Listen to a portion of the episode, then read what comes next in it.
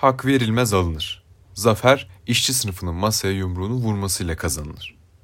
Aralık ayında bir sonraki yıl, emekçi halkın yaşam ve geçim koşullarını belirleyen çok önemli kararlar alınacak. Bunlardan ilki TBMM'den geçecek olan 2024 yılı bütçesi.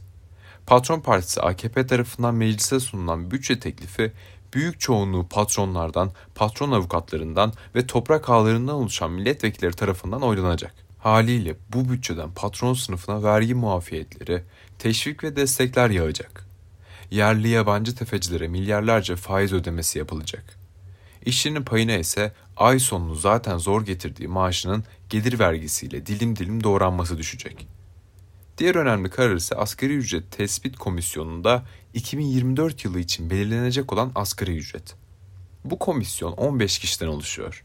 Hükümet 5 kişi, Türkiye İşveren Sendikaları Konfederasyonu 5 kişi, Türk İş'te 5 kişiyle temsil ediliyor. Şöyle de diyebiliriz.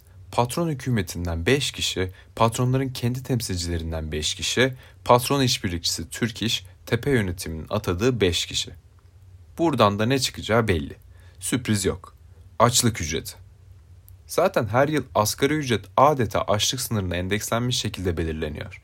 Yıl boyunca da artan hayat pahalılığı ile açlık sınırının iyice altına düşüyor. Son yıllarda Temmuz ara zammına rağmen asgari ücret açlık sınırının üstüne hiç çıkmadı. Bu sene ise Erdoğan tek zam yapılacak diyor. Şimdi diyorlar ki bu sene 4 işçi getirilecekmiş. Komisyona asgari ücretle nasıl geçineceklerini anlatacaklarmış. Ne fark eder? Sanki bilmiyorlar işçinin emekçinin halini. Oraya çıkacak işçi kardeşlerimiz yaşadığımız gerçekleri ne kadar anlatırsa anlatsın karar veren onlar yani patronlar. Patronların adamları ve patronların yalakaları olduktan sonra ne değişir? Bugün örgütlü olmayan, ücretini toplu sözleşmeyle belirlemeyen ya da örgütlü ve birlik olarak ücreti ve hakları için üretimden gelen gücünü kullanmayan işçi, açlık ücretine, kölelik koşullarına mahkum olmaktadır. Bu sebeple asgari ücret giderek ortalama ücret olmuştur.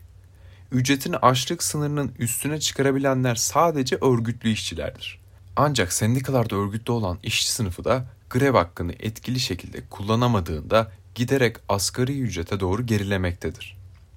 Bir şeylerin değişmesi için işçi sınıfının kendi geleceği hakkında kendisinin karar vermesinden başka şans yok.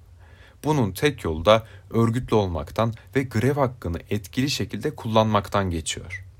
O halde patronların senaryosunu yazdığı tiyatro sahnelerine dönüşmüş olan meclisten de asgari ücret komisyonundan da bir şey beklememeliyiz. Gözümüzü kendi kararımızı kendimizin verebileceği mücadele alanlarına çevirmeliyiz.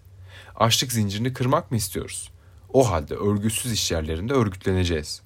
Her fabrikada, her iş yerinde işçiler bir araya gelip birlik ve beraberlik içinde bu kararı vermelidir. Sendikalaşmalıdır. Ama sendikalaşmak da yeterli değil. Sendikaları da mücadeleci sınıf örgütleri haline dönüştürmeliyiz. Sendikaya üye ol, sahip çık, denetle. İşçiler esaret zincirlerini kırarak sendikalaşmalıdır.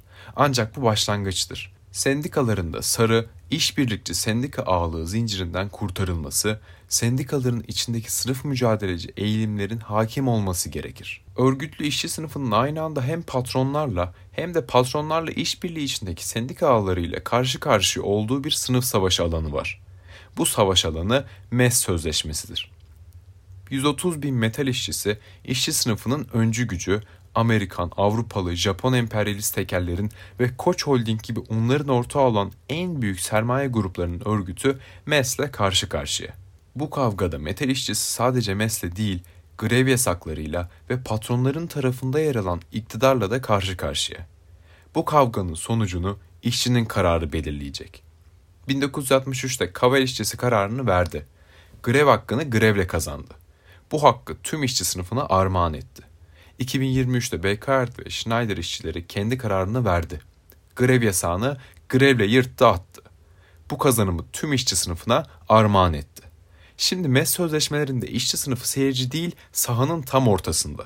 Metal işlerinin en mücadeleci kesimlerini temsil eden diske bağlı Birleşik Metal İş Sendikası 2-3 Aralık'ta kongresini yaptı. Kongre salonu fabrikalar mese mezar olacak sloganlarıyla çınladı. Bu mücadele kararı metal işçisinin denetimi ve iradesiyle sahaya taşınmalıdır. Ne gerekiyorsa o. İşgal, grev, direniş. Bu kararı Sarı Sendikacı Türk Metal ve Özçelik İş ağları katılmayacaktır elbette. Ama tüm bu sendikaların üyesi olan işçilerin isteği ve özlemi de bu yöndedir. Ayrı gayrı demeden işçilerin iradeleri birleşmelidir. Bu mücadele kararlılığı Türk İş'teki ve diğer konfederasyonlardaki tüm mücadeleci sendikalar ve sendikacılarla örgütlü örgütsüz tüm öncü işçilerle buluşmalı ve bir birleşik metal işçi cephesi olarak büyümelidir. Metal işçisi mücadele kararını verip de mes masasına yumruğunu vurduğunda bu sesi tüm emekçi halk duyacaktır.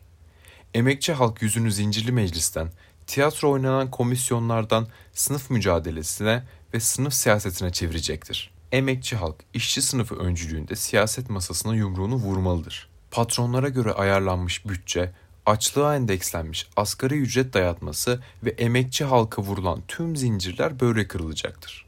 Ekmek, gül ve hürriyet günlerine bu şekilde varılacaktır.